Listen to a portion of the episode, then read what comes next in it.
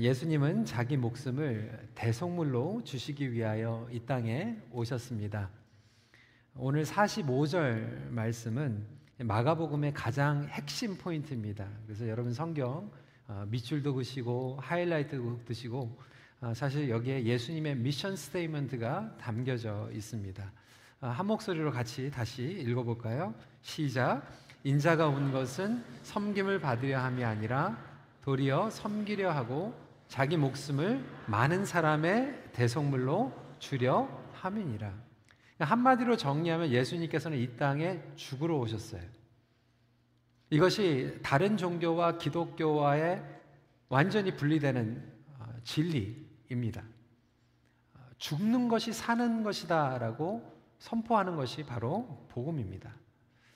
어, 우리는 이렇게 싸우다가 이런 얘기 잘 하죠. 너 죽고 나, 나 죽자 이런 얘기 많이 합니다.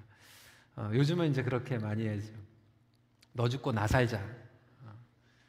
기독교 메시지는 뭐냐면 나 죽고 너 살자. 이것이 기독교 정신입니다.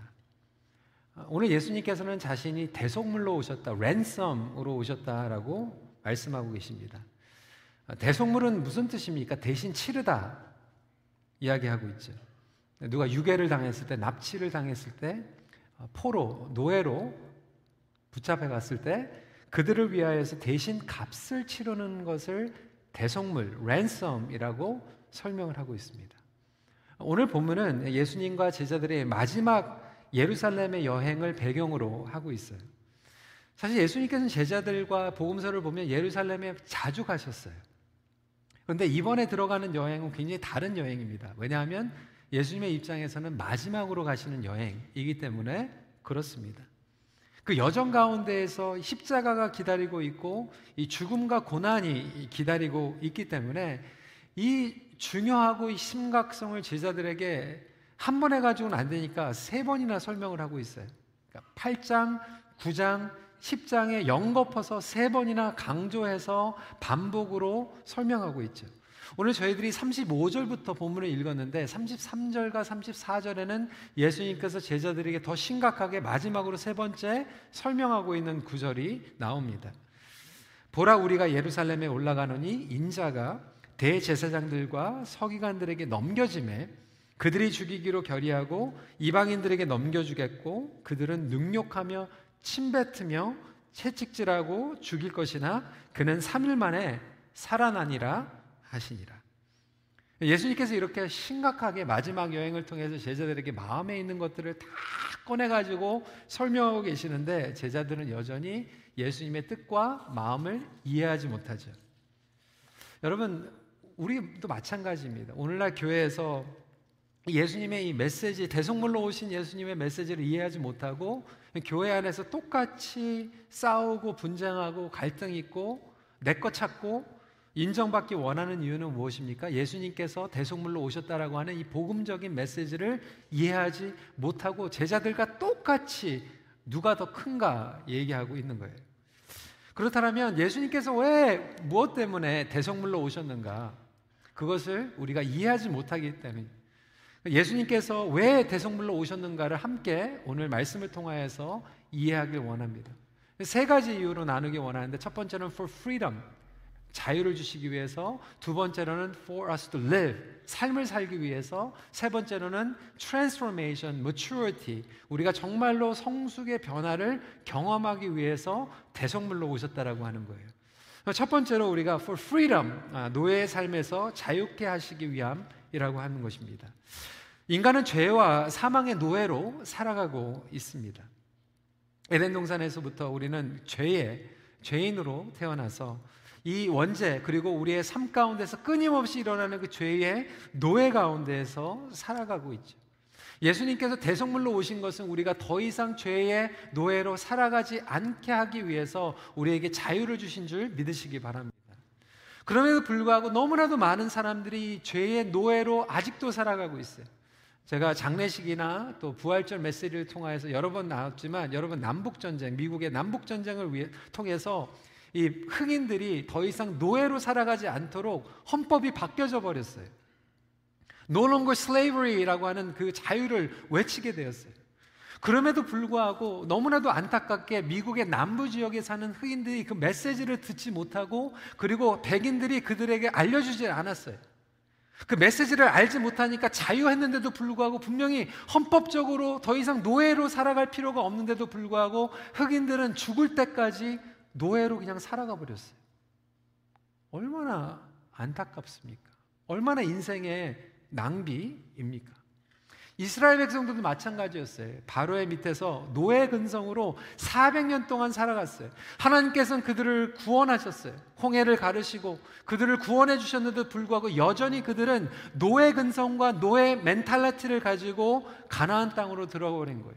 자유를 얻었는데도 거기에서 세상의 노예 그리고 이방신들의 노예로 그들의 삶을 살아가게 됩니다. 결국 나중에는 바벨론에 의해서 무너지고 페르시아에 의해서 무너지고 그리스에 무너지고 로마에 의해서 무너지는 노예의 삶을 살아가게 됩니다.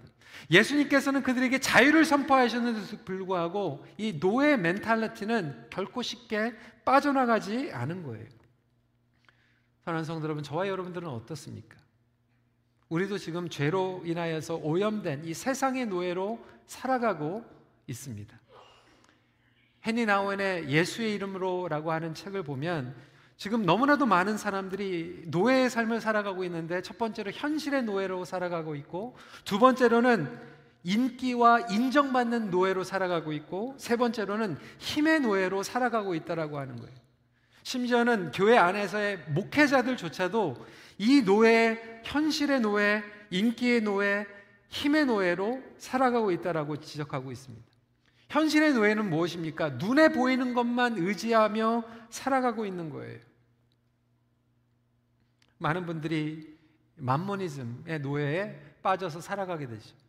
어, 몇주 전에 우리 교민 신문을 보다 보니까 우리 이민 1세들이 참 재정적으로 힘들다라고 하는 것을 얘기하고 있습니다. 중국인이나 일본인들에 비해서 연봉이 작다라는 거예요.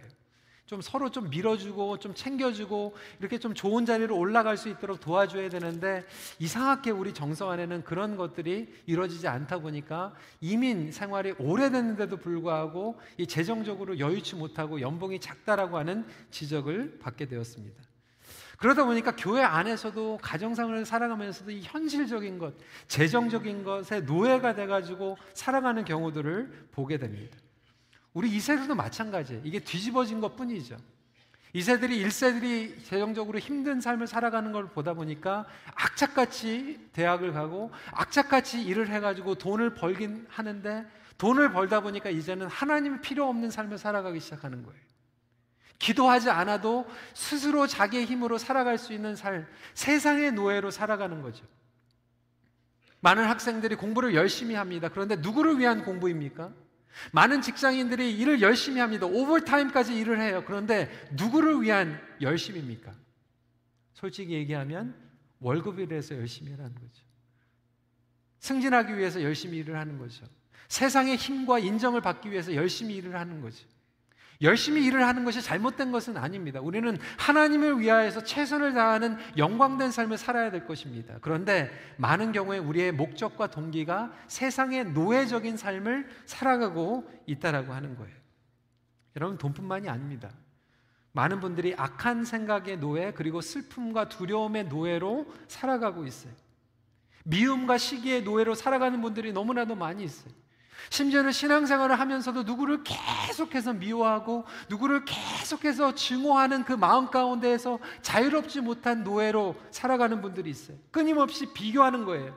질투하는 거예요. 어, 한국 문화는 정서적으로 좀 비교하는 문화예요. 여러분 공감되지 않습니까? 저희 이래봬도 제가 한국에서는 중졸입니다. 중학교까지 나왔어요.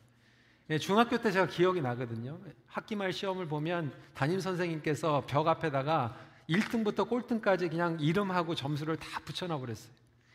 옆에 반에 있는 친구들이 지나가면서 이제 보는 거죠. 이제 시험 점수가 좀 떨어지면 그냥 이를 악물고 그 다음에 열심히 공부해가지고 그 체면을 지키기 위해서 그 수치. 요즘은 이제 그렇게 하면 뭐 난리가 난다고 하지만 사실 우리 정서상 마찬가지예요. 제가 10년 전에 북한의 평양에 아, 방문했을 때 아직도 기억이 나요. 평양 제1고등학교 그러니까 전국에서 공부 잘하는 애들만 모아놓은 게 제1고등학교고 거기에 떨어진 애들이 다니는 게 제2고등학교예요. 근데 제1고등학교에 갔는데 거기 보니까 점수가 다 붙어 있더라고요. 1등부터 전교 꼴등까지. 그러니까 남한이나 북한이나 그 비교하는 정서는 마찬가지인 것 같아요. 왜 누구는 아무개처럼 공부 열심히 하는데 너는 왜 공부 안 하니? 누구는 형제자매와 안 싸우고 잘 지내는데 왜 너희는 싸우기만 하니? 우리는 끊임없이 비교하고 그 비교의 프레임에서 벗어나지 못하는 채 신앙생활을 하고 있고 사회생활을 하고 있습니다. 원망도 마찬가지예요. 우리는 끊임없이 누구를 원망합니다. 원망해야지 우리가 책임을 기피합니다. 제가 예전에도 말씀드렸지만 어렸을 때 막 뛰어가다가 여기 모서리에다가 머리를 쿡 쳐버렸어요. 아프잖아요. 울었어요. 저희 어머니께서 오셔가지고 이 나쁜 테이블 딱 그리고 테이블을 때리는 거예요. 근데 그 순간에 제가 얼마나 기분이 좋은지요. 제가 잘못한 것보다 이 테이블이 잘못했다고 그러는데 마음이 훨씬 좋은 거예요. 우리 학생들 그러잖아요. 점수 떨어지면 교수가 잘못 가르쳐서 다른 친구들은 점수 잘 나오는데 자기가 점수가 떨어지니까 교수가 잘못된 거예요. 교과서가 잘못된 거예요. 교회가 잘못되고 가정이 잘못되고 우리 부모가 잘못되고 우리는 끊임없이 이 원망하는 그 죄의 노예로 살아갑니다. 아담과 이브가 그랬어요. 하나님이 준 이 짝꿍 때문에 제가 저를 죄를 졌습니다.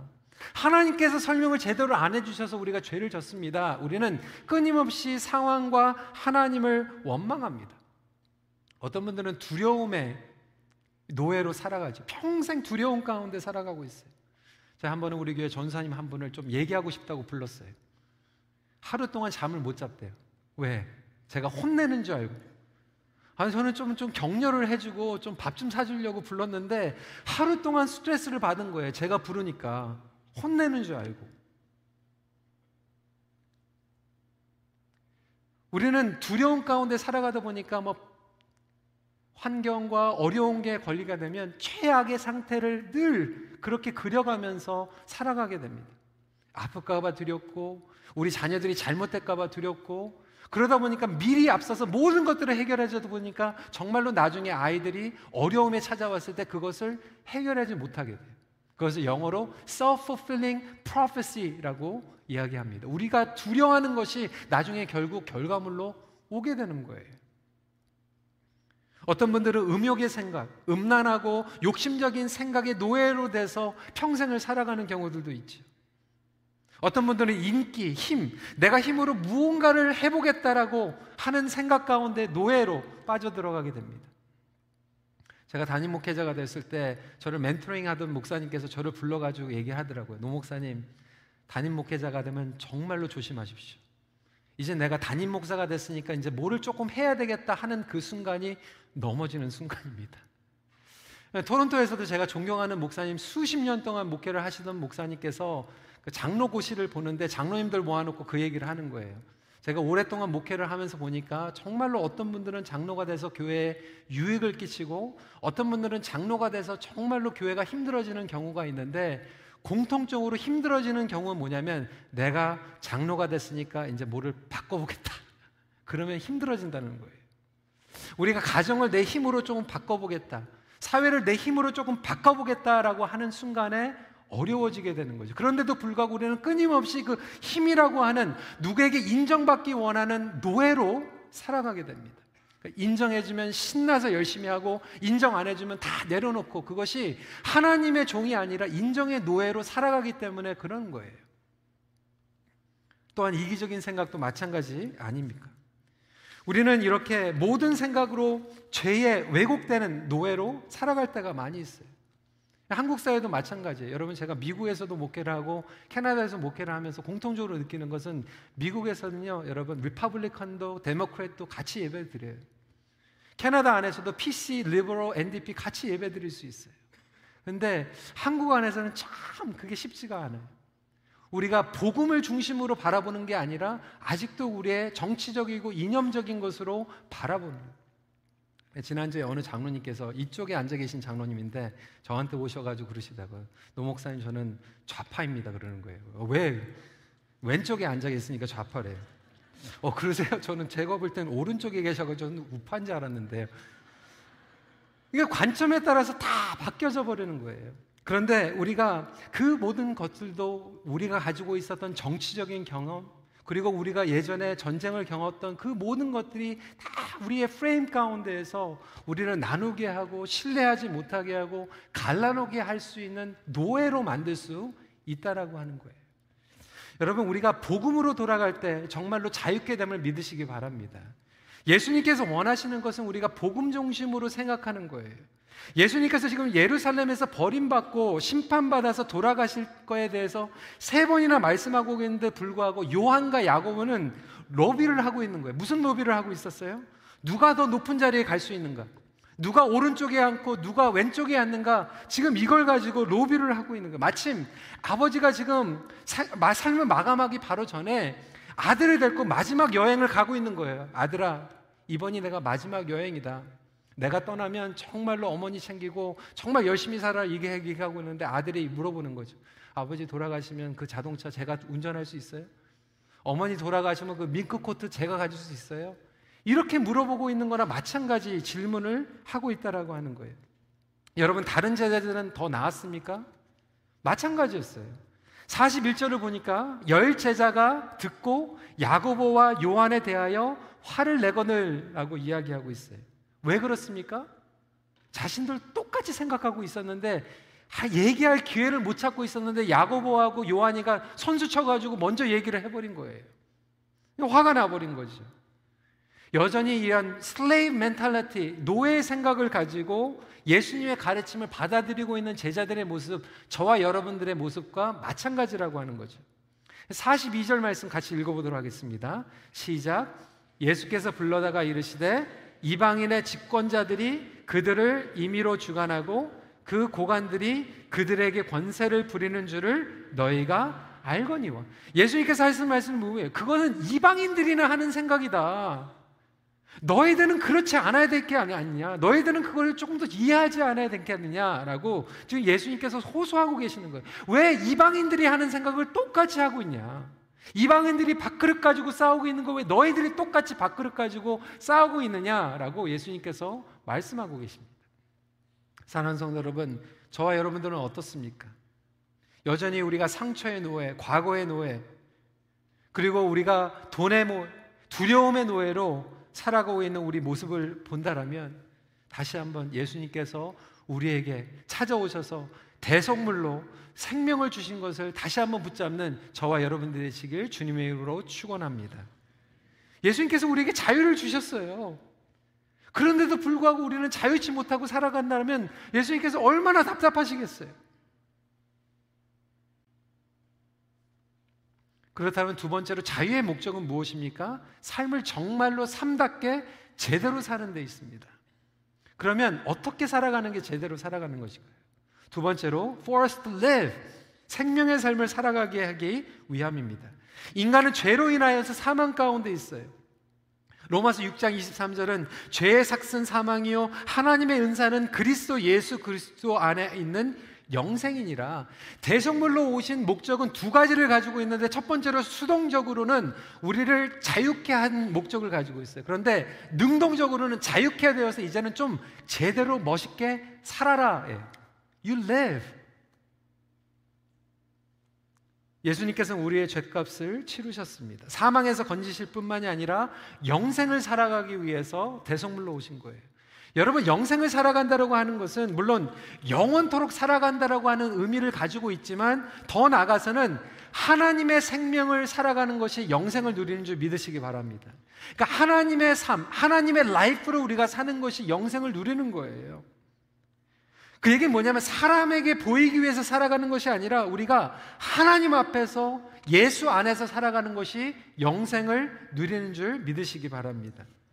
아직도 많은 분들이 종교의 노예로 살아가고 있어요. 하나님 앞에서 신앙생활을 하는 것이 아니라 사람에게 보이기 위해서 신앙생활을 합니다. 그러다 보니까 교회를 나오는데 아직도 교회에서 노예가 된 거예요. 여러분 혹시 그런 생각 안 드세요?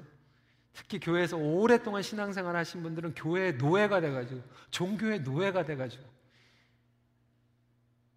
신앙생활하면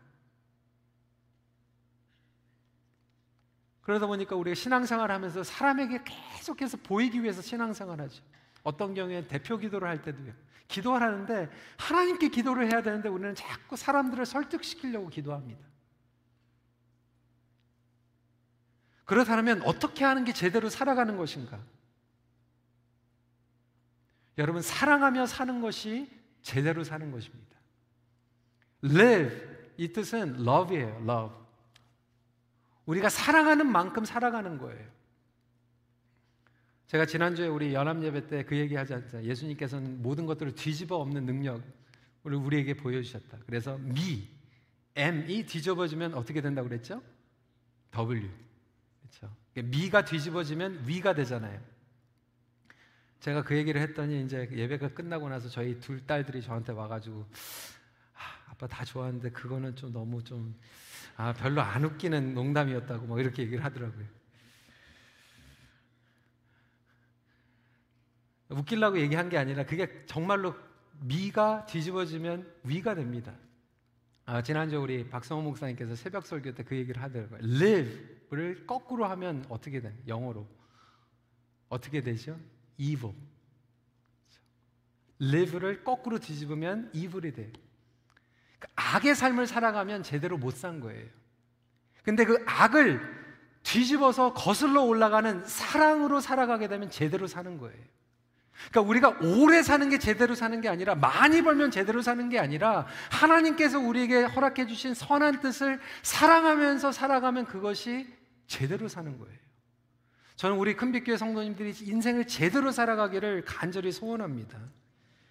하나님께서는 제대로 사는 것이 무엇인지를 보여주시기 위해서 예수님을 보내셨고 예수님은 제대로 사는 것은 남을 위하여 사랑하는 삶이다 그러고 죽으셨어요. 희생제물로 오셨어요. 여러분 그 희생적 사랑을 제대로 아는 것이 우리 부모님들 아닙니까? 우리 부모님들 우리 자녀들을 위해서 희생하잖아요. 그 마음 무엇입니까? 내가 희생하더라도 내가 포기하더라도 우리 자식들이 좀 제대로 살면 좋겠다라고 하는 마음으로 그렇게 희생하는 거 아닙니까? 사람같이 좀 살았으면 좋겠다. 인간같이 정말 하나님의 뜻을 아는 자 살았으면 좋겠다. 그리고 희생하는 거 아니에요? 제가 작년에 우리 사랑부 부모님들과 우리 사랑부 친구들과 피크닉 야외 예배 가가지고 예배를 드리고 나서 부모님들하고 얘기를 듣는데 부모님들 기도 제목이 그거더라고 저한테. 저는 몰랐어요. 사랑부에 있는 우리 부모님들 기도 제목은요, 우리 자녀들보다 하루만 더 사는 거예요. 여러분 이해가 가시겠어요?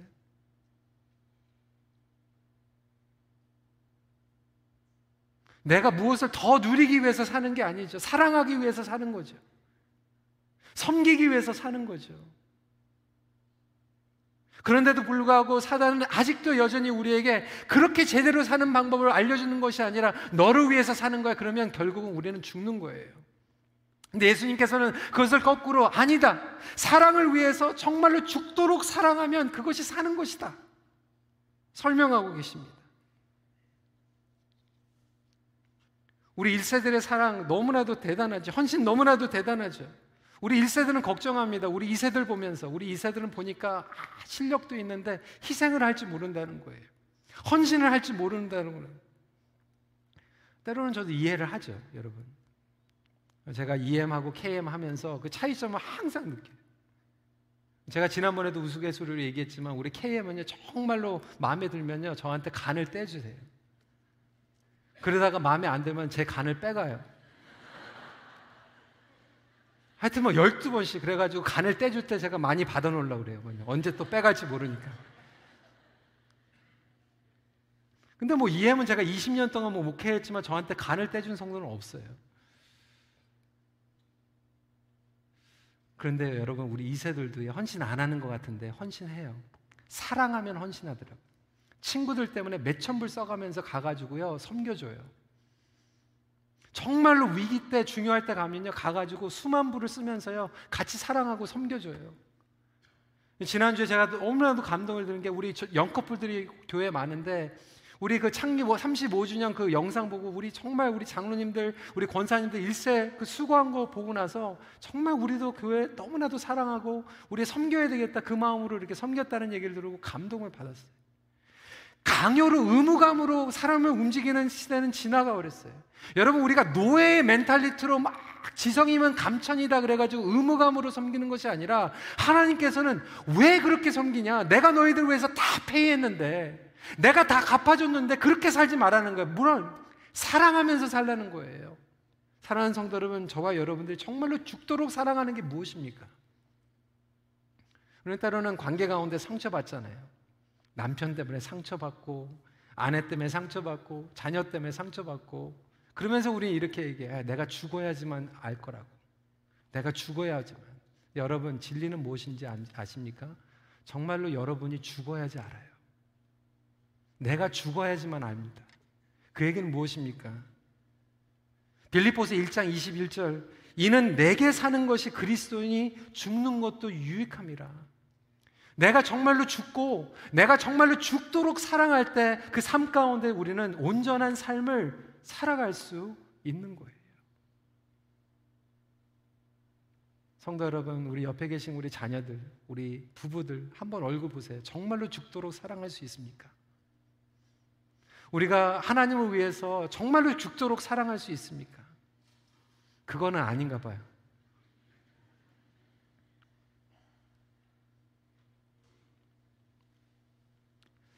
이번 주에 제가 예전에 읽었던 책 중에서 다시 한번 읽어본 책이 우리 유기성 목사님 책 나는 죽고 예수로 사는 사람 그 책에 보니까 유기성 목사님 회개하는 내용이 보이더라고요. 부교육자들이 그 교회에 많이 있는데 부교육자들을 능력으로 평가하고 있었다라는 거예요. 하나님께서 회개하는 마음을 주셨대요. 결국은 사람을 변화시키는 것은 능력이 아닌데, 실력이 아닌데, 사람을 능력으로, 실력으로 평가하는 그 자체가 정말로 교만하다라고 하는 것을 깨닫게 되는 거죠. 여러분, 우리가 정말로 실력으로 사람들을 변화시킵니까? 절대로 그렇지 않아요. 우리가 정말로 죽도록 사랑할 때만 그 가운데 복음의 능력이 흘러가게 될 줄 믿으시기 바랍니다. 우리의 삶 가운데서 복음의 능력이 막혀져 있는 것이 바로 그거예요. 아직도 우리는 자유치 못하고 내 실력, 내 주장하면서 살아가고 있기 때문에 하나님의 은혜가 끊겨져 있고 막혀져 있는 거예요. 하나님만이 하십니다. 하나님을 신뢰하는 자리로 내려갈 우리가 내려놓을 수 있고 정말로 우리가 내려놓을 때만 하나님의 생명을 살아갈 수 있을지 믿으시기 바랍니다. 용서할 때만 하나님의 사랑을 살아갈 수 있는 거예요. 결국 내가 죽어야만 살 수 있는 거죠. 섬기는 자, 종이 되는 자가 되려면 먼저 나 자신이 죽어야만 합니다. 그래서 저와 여러분들은 죽는 연습하는 거예요. 부모가 된다라고 하는 것, 목회자가 된다라고 하는 것, 목자가 된다라고 하는 것은 죽는 연습을 매일 하는 자리로 들어가는 거예요.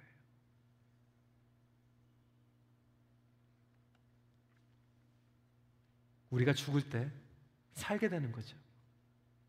마틴 루터 킹은 이렇게 얘기했습니다. 무언가를 위해 죽지 않으려는 사람은 살 준비가 되지 않은 것이다. 성도 여러분, 저와 여러분들 안에서 죽어야 될 것들은 오늘 무엇입니까? 아니, 죽도록 사랑해야 될 것은 무엇입니까? 그것을 아직 찾지 못했다면 우리는 살 목적을 찾지 못한 거예요.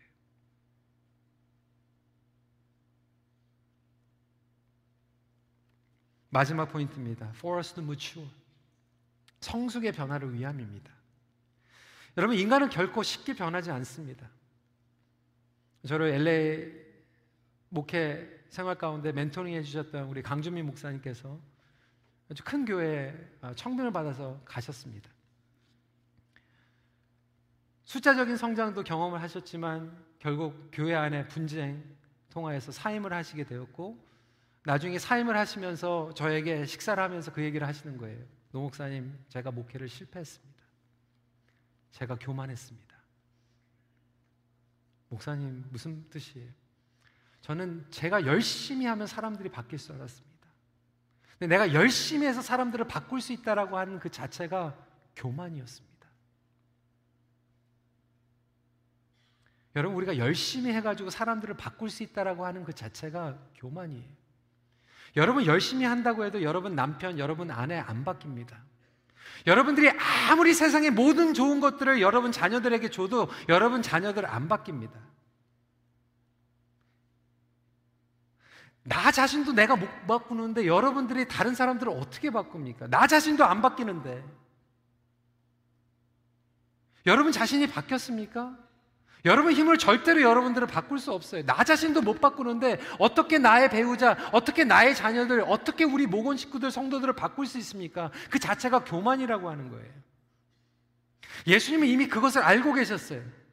그래서 이 대성물로 오셨고 예수님은 십자가의 죽음과 부활을 통하여서 승천하시고 성령 세례를 주심으로 말미암아 결국 예수님의 죽음을 목격하고 부활하신 주님을 바라보고 오순절 다락방에서 성령 세례를 받은 제자들이 변화를 받게 됩니다. 여러분 변화는요 성령님께서 오실 때만 변화받게 되는 거예요.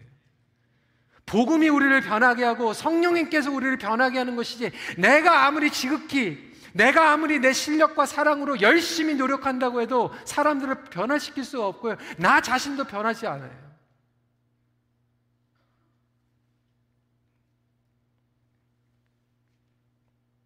제자들은 예수님이 아무리 먼저 설명해도 이론적으로는 변하지 않는 거예요. 성령님께서 깨닫게 해주실 때까지.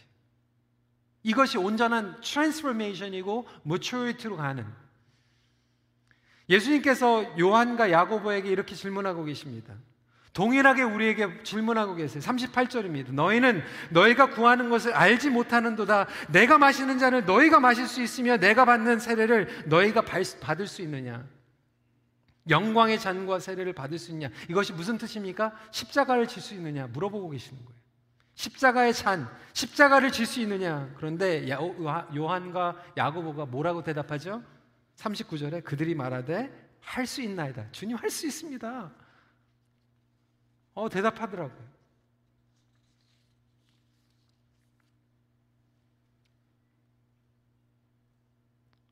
저도 목사 안수 받으면서 주님께서 물어보셨거든요. 정말로 죽을 수 있느냐? 할 수 있습니다. 대답은 했는데요. 정말 힘들어요. 우리 직분자도 마찬가지 아닙니까? 우리 피태 받으신 분들 제가 교육할 때 항상 물어보거든요. 정말 죽기까지 충성할 수 있습니까? 정말 교회 지키고 정말 교회 와가지고 기도할 수 있습니까? 다 한대요. 근데 임직 받으면 우리의 마음 바뀌어지잖아요. 요한하고 야고보가 할 수 있다고 대답했어요. 그들의 눈과 그들의 마음을 가지고 가리웠었던 그 영광이라는 잘못된 이해. 여러분, 우리의 기도 제목과 소원은 무엇입니까? 과연 우리는 무엇을 원해서 기도하고 있습니까? 오늘 35절 말씀 같이 한번 읽어볼까요? 시작. 세베대의 아들 야고보와 요한이 죽게 나와 여짜오되 선생님이여 무엇이든지 우리가 구하는 바를 우리에게 하여 주시기를 원하옵나이다. 이렇게 기도하고 있는 거 우리는 예수님 무엇이든지 다 주세요. 단도직입적으로 우리의 입장을 요구하는 기도. 주님의 영광 중에서 오른쪽에 왼쪽에 앉는 것. 우리는 그래서 여전히 우리는 열심히 섬깁니다. 그런데 사랑이 동기가 되어서 섬기는 것이 아니라 노예가 되어서 으뜸이 되고자 섬기는 거예요. 그래서 섬기다 보니까 으뜸이 안 되니까 원망이 찾아오는 거죠. 높은 자리에 올라가려고 계속 낮은 데 있는데 보니까 계속 낮은 데 있으니까 억울한 거예요.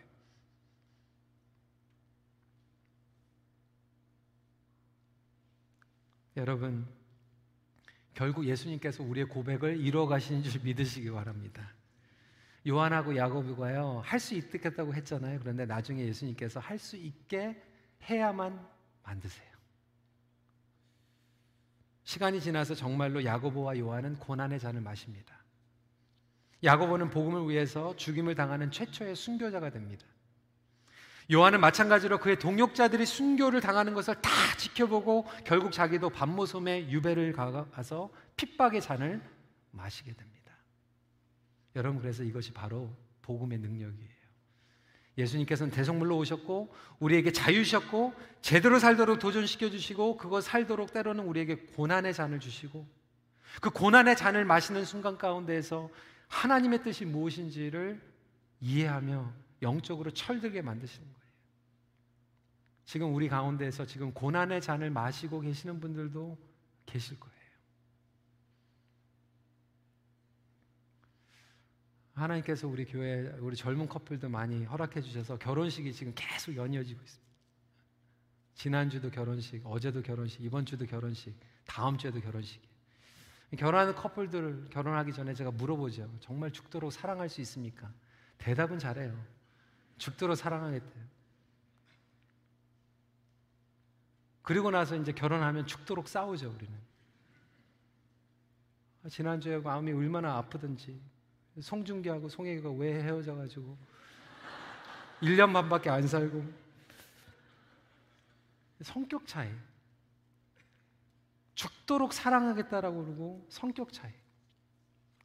여러분 우리가 예수 그리스도를 알지 못하면 이해가 가지만 우리 예수 그리스도 안에서 정말로 서약하고 섬기겠다 사랑하겠다라고 얘기했을 때는 목숨 걸고 사랑할 수 있는 저와 여러분들이 되시길 주님의 이름으로 축원합니다. 어떻게 보면 하나님께서 그 고난의 잔으로 우리를 초청하시는 거예요. 목회 길도 마찬가지 아닙니까? 우리 목자 길도 마찬가지예요. 정말로 잘 섬기는 목자들은요, 어떤 목자인지 아세요? 고난을 통과해 본 목자들이에요. 그리고 그 고난을 통과하면서 하나님의 은혜를 경험했던 목자들이 정말로 잘 섬깁니다. 실력이 아니더라고요. 하나님께서 우리를 그렇게 빚어나가십니다. 이 자리에서 하나님의 놀라운 사랑을 예수 그리스도의 대속물로 말미암아 경험하신 우리 모두가 참 자유를 누리고 진정한 삶을 제대로 살고 그리고 예수님의 마음을 알아갈 수 있기를 소원합니다. 예수 안에서 자유케 된 삶을 낭비하지 마십시오. 같이 기도하겠습니다. 이 시간에 오늘 말씀을 생각하면서 성도 여러분, 우리의 삶을 한번 좀 아, 돌아보기를 원합니다. 여러분들은 혹시 예수님께서 대성물로 모든 것들을 치러주셨는데도 불구하고 여전히 세상의 노예로 살아가고 있는 부분들이 있습니까? 죄의 노예, 두려움의 노예, 원망의 상처의 노예, 용서하지 못하는 그 쓴뿌리의 노예, 끊임없이 비교하는 노예. 예수님께서 우리에게 말씀하고 계세요. 내가 다 그 값을 치렀다. 이제는 좀 자유돼서 좀 제대로 좀 살아봐라. 사랑하면서, 용서하면서, 베풀면서, 나눠주면서, 좀 악을 거슬려 가면서 좀 한번 살아보지 않겠니? 라고 말씀하시는 그 음성을 우리가 듣고, 주님, 나의 남은 인생, 좀 제대로 좀 살아보기 원합니다.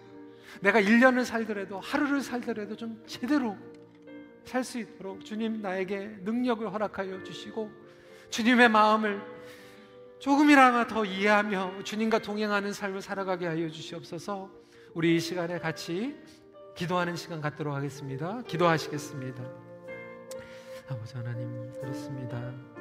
우리 예수 그리스도께서 대성물로 오셔서 우리를 사랑하시며 우리를 구원하여 주시고 구속하여 주시며 살아가도록 하여 주셨는데 아버지 하나님 우리를 치유하여 주시고 우리를 구원하여 주신 그 놀라운 능력과 은혜 가운데에서 다시 한번 예수 그리스도의 십자가의 은혜를 경험하는 우리 시간이 될수 있도록 허락하여 주시옵소서. 아버지 하나님 우리를 자유케 하여 주셨는데도 불구하고 여전히 우리는 노예로 살아가고 있습니다. 주님 심지어는 교회 안에서도 우리 가정 안에서도 죄의 노예로 살아가고 있는 성도들이 너무나도 많이 있습니다. 주님 우리를 불쌍히 여겨 주시고 Lord set 우리가 자유케 되는 영 가운데에서 하나님의 능력과 하나님께서 주시는 그 깨달음 가운데 삶을 살아갈 수 있도록 허락하여 주시옵소서. 우리 시간에 합치 찬양하도록 하겠습니다. 무엇이 변치 않아 무엇이 변치 소망이 되며 무엇이 한결같아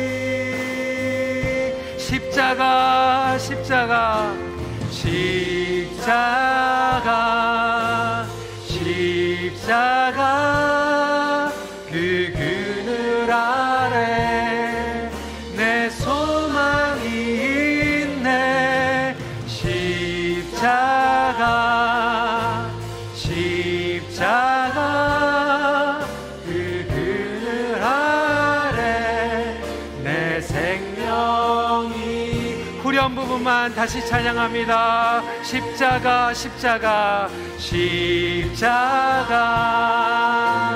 십자가